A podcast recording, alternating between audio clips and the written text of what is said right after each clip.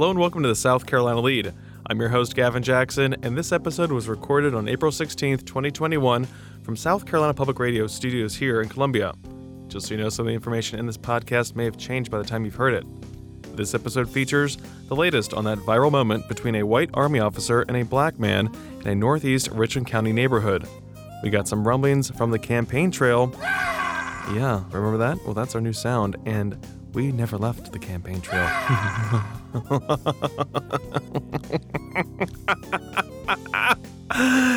Help, campaign trail. It was a tame week in the State House, but we have an update for you there, and we look at some solid economic data and the concerns over rising inflation. Also, Dr. Brannon Traxler gives us the latest on the Johnson & Johnson vaccine situation in the state.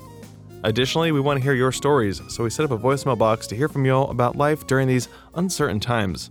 Leave us a one to three minute long voicemail at 803 563 7169. Leave us your name, where you're calling from, and what's going on in your world. Have you been fully vaxxed? Are you doing things a little bit differently nowadays?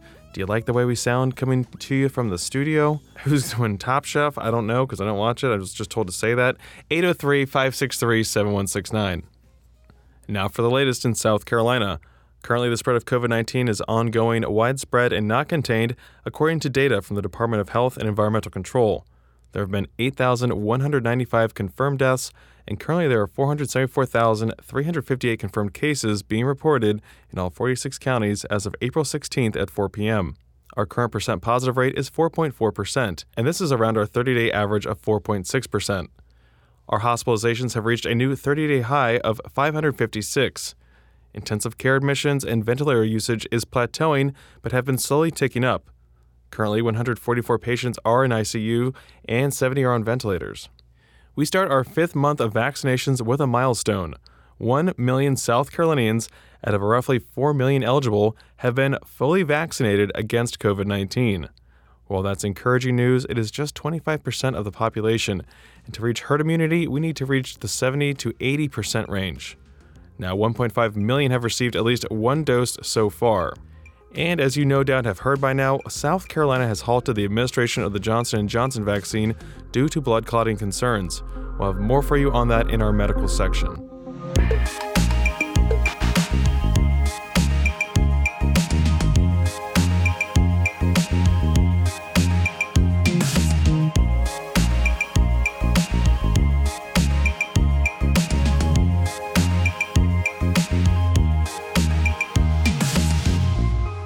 Let's start off with that disturbing altercation that occurred in a northeast Richland County neighborhood earlier this week between a black man and a white Army officer from Fort Jackson. There's a difference between Pretty pushing sure you you. were the aggressor, buddy. You're aggressive on their neighborhood. Someone came running at Walk the back. Oh. You better walk away. You walk away.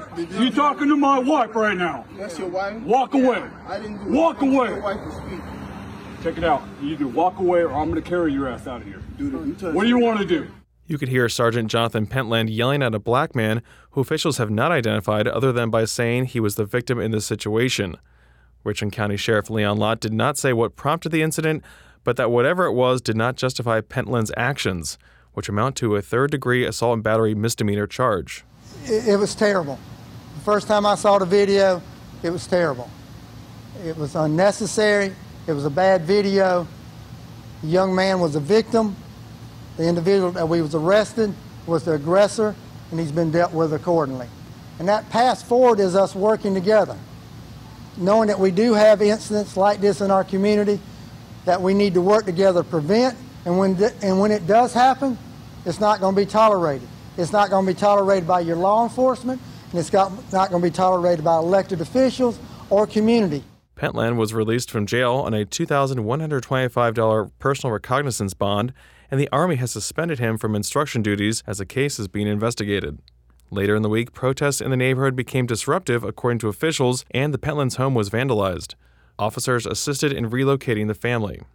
Moving on to, I think it's called the campaign trail. Former U.S. Ambassador to the United Nations and Governor Nikki Haley made an appearance Monday at South Carolina State University in Orangeburg. School President James E. Clark showed Haley different research facilities and the school's updated student center. All well and good, but of course the questions on everybody's minds were the ones Meg Kinnard with the Associated Press asked. He still has a lot of popularity. If he runs again in 2024, will you support him? Yes. If he decides that he's going to run, would that preclude any sort of run that you would possibly make yourself? I would not run if President Trump ran. And I would talk to him about it. You know, I mean, that's something that we'll have a conversation about at some point if that decision is something that has to be made. But yeah, I would, I would absolutely. I had a great working relationship with him. I appreciated the way he let me do my job. Um, I thought we did some fantastically great foreign policy things together. And look, I just want to keep building on what we accomplished and not watch it get torn down. Haley is still on the outs with the former president and therefore the Republican Party after she said Trump was, quote, badly wrong, quote, for riling up the crowd on January 6th that led to the storming of the U.S. Capitol, as well as some critical comments of Trump's post election behavior during a Republican National Committee winter meeting. Welcome to the 2024 campaign trail, folks. Next stop is in two weeks when former Vice President Mike Pence delivers a speech before a Christian group in Columbia. Sticking with the trail, Ladson Democratic Representative Krystle Matthews announced her bid to challenge Republican U.S. Senator Tim Scott, who is up for re election next year. Matthews, who is a Boeing engineer and single mother of five, is serving her second term in the State House after flipping the long held Republican District 117 seat back in 2018.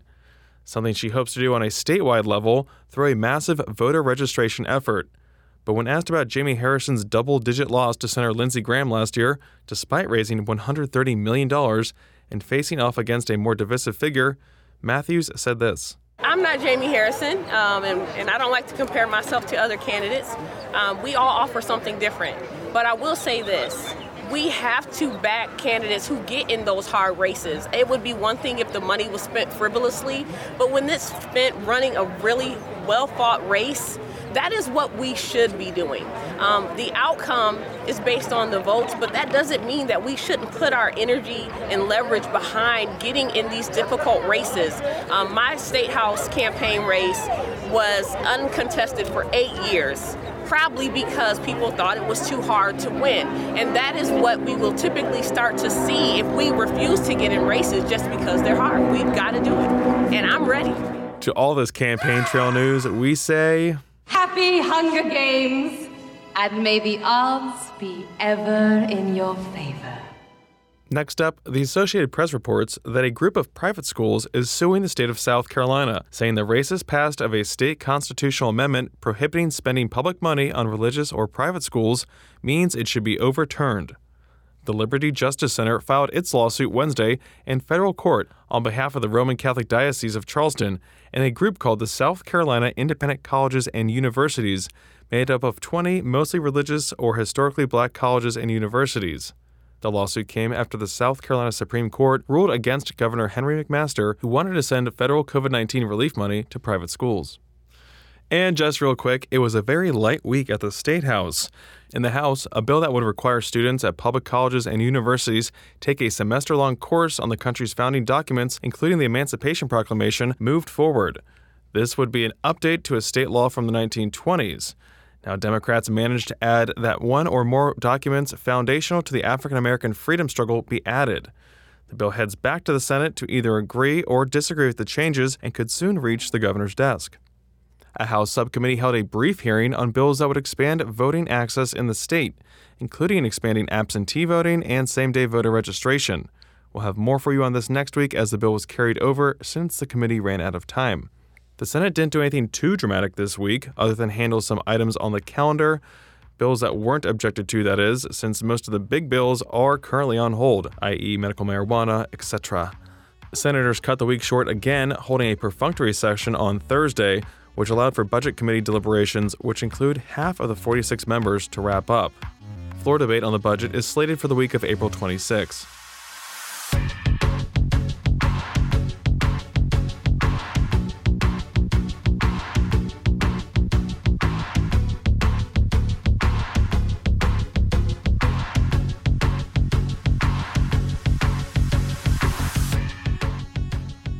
The number of Americans applying for weekly unemployment benefits fell to 576,000 last week, this according to the U.S. Labor Department, a post COVID low and an encouraging economic sign.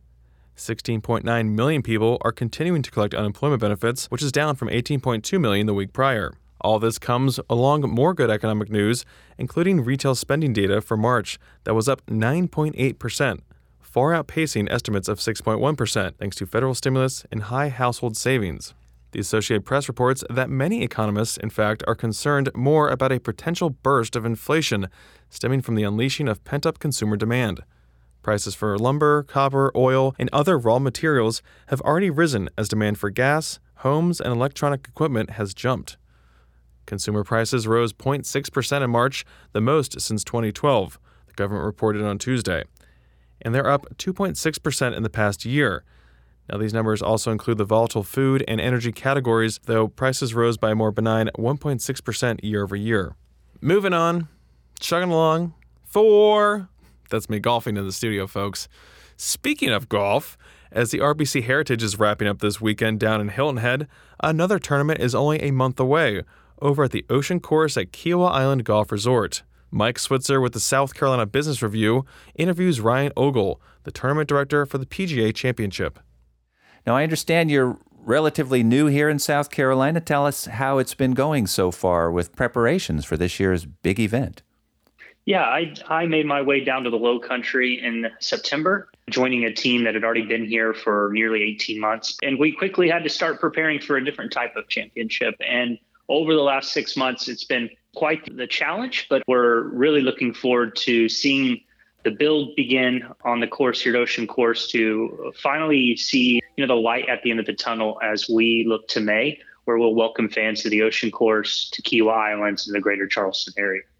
Share with us some of the things that are going to be different this year for our fans who might have been here in 2012. Yeah, I think one of the common things people are uh, referring to is that we are in a different month of the year. So, with the championship taking place in May compared to August, uh, we think that's going to bring an improved experience from a weather position. You know, we have put in some new precautions because of the pandemic to promote a, a healthy and safe environment for our attendees, for our players. Like wearing a mask will be required, practicing social distancing, sanitizing your hands frequently. Our tickets are digital, and there are no cash transactions on course. So I really encourage people to charge their phone, make sure that they bring their credit card, but most importantly, be responsible, but let's have some fun out here in May. And will the attendance be limited? We have reduced the championship attendance number from our original plan in conjunction with the state of South Carolina and public health officials, as well as MUSC Health, who is our medical services provider. We've reduced the number to a point that we feel we can host this responsibly and allow for social distancing, but still create an exciting environment both on site but also through the telecast that'll be broadcasted to you know 154 countries and territories. Half a billion households will be able to watch. Will there still be the local business community involved?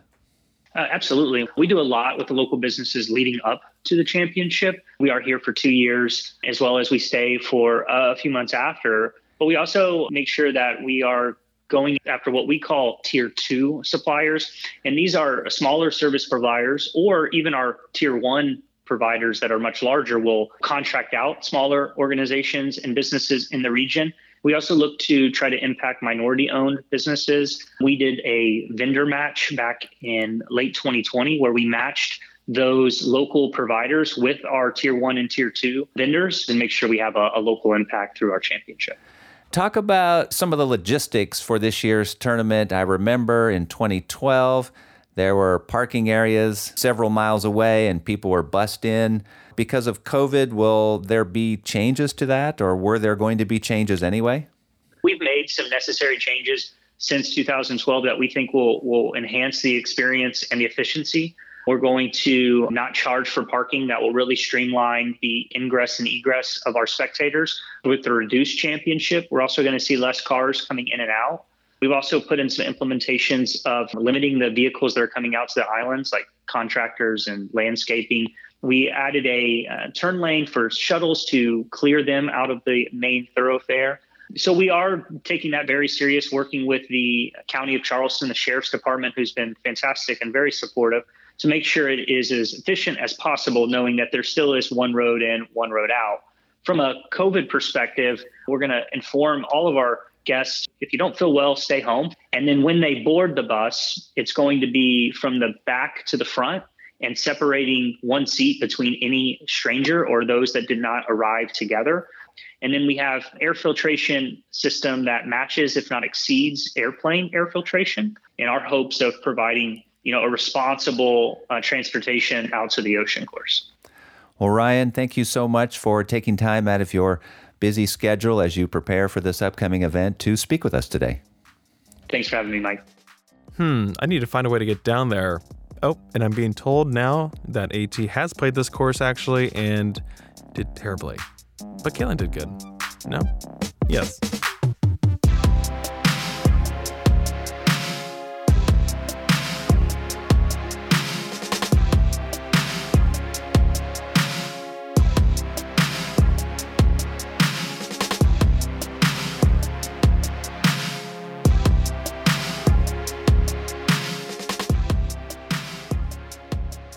The Biden administration announced that $1.7 billion from the American Rescue Plan is going toward variant research, and that includes $3.7 million to South Carolina in the initial disbursement this May. This money will help expand genomic testing in our state. Nationwide, $400 million will go toward creating six centers of excellence in genomic epidemiology. These centers of excellence will operate as partnerships between state health departments and academic institutions and today's funding will fuel cutting edge research into genomic epidemiology, according to the administration. An additional $300 million will support the creation of a unified system for sharing and analyzing sequence data in a way that protects privacy but also allows for more informed decision making. So, a lot of things coming out of this pandemic here, folks, with all of this money flowing around. Also announced this week, the state is receiving $709 million from the plan to help childhood educators and family child care providers to keep their doors open. And of course, the biggest story this week, the Johnson & Johnson vaccine.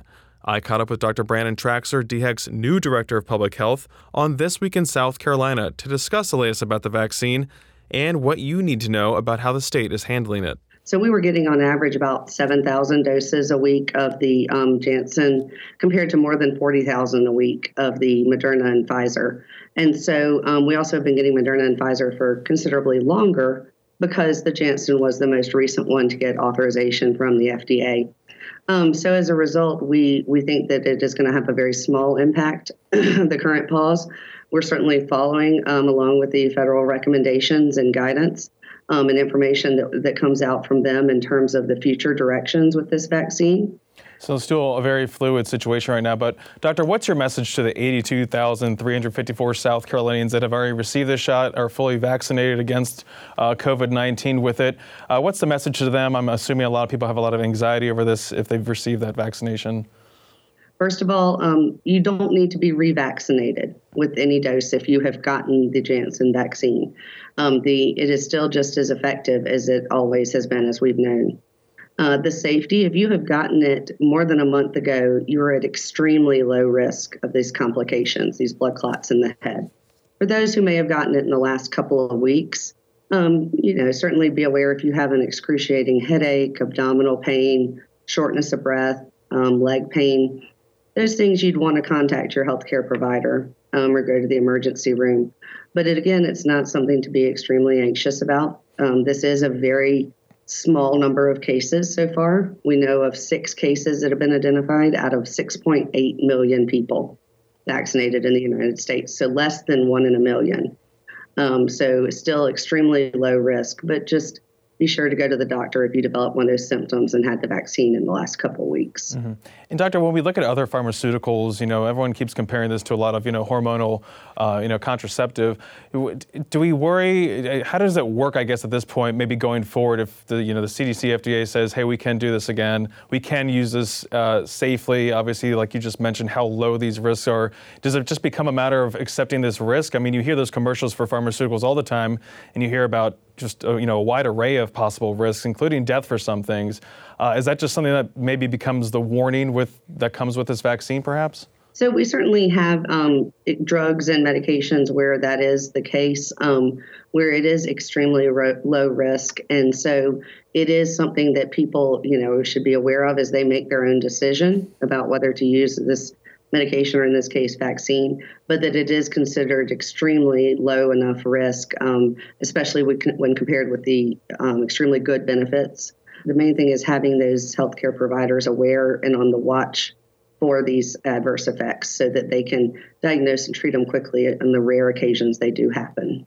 And where was the Johnson & Johnson Janssen vaccine going in the state primarily and how are you guys, you know, shifting distribution to accommodate this this change? Sure. So a lot of it had gone to um, some of the independent pharmacies um, throughout the state.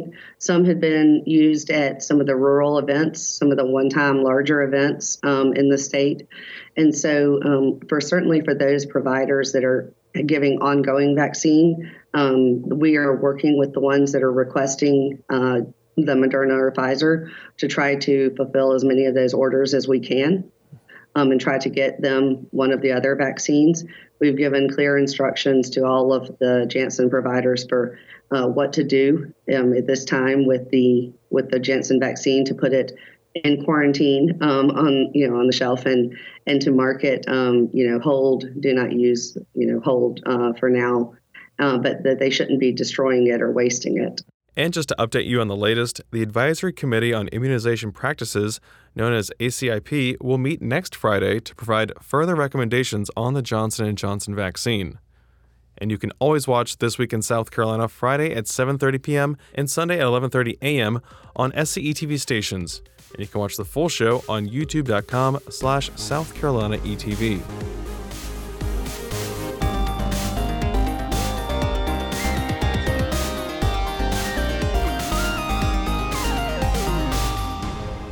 Welcome to the wind down section, our little break from the news. We talk about life during the pandemic and want to hear your stories as well. So tell us what's going on in your world. Leave us a message 803 563 7169. You getting that vaccine? Are you concerned about the Johnson Johnson vaccine?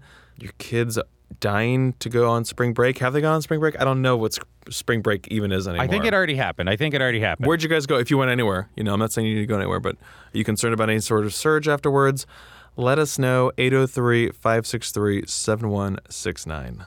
At, do we have a? Uh, how's the hopper looking? The hopper is it's not barren, you know, uh, but but it's pretty sparse. So um, we got two calls in here, and we're gonna use one. So we're gonna have one more, which the Mm. next one is heartbreaking. Let me tell you. Oh. you. Yeah, heart wrenching, heartbreaking. Heartbreak Hotel. Yeah, oh, Checking in. If I had to pick one song to to to talk about it, it Couldn't would tell you be- what I'm checking out though. But uh, anyway, here here's here's our call for today. Go ahead, Uh, caller. Go ahead. caller, go ahead. Hey, this is Steve from West Columbia.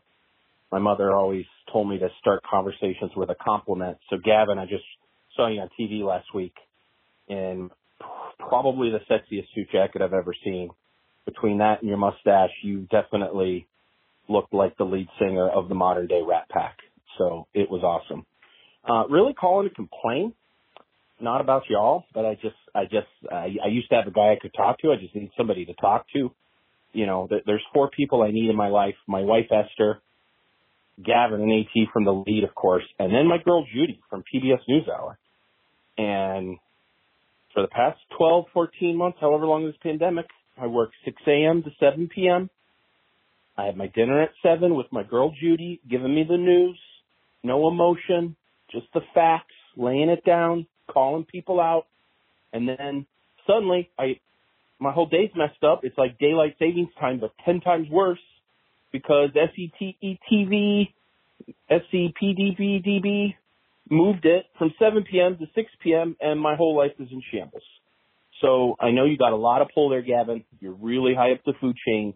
I need you to get on this. I need my girl Judy, and I need her at seven. Peace.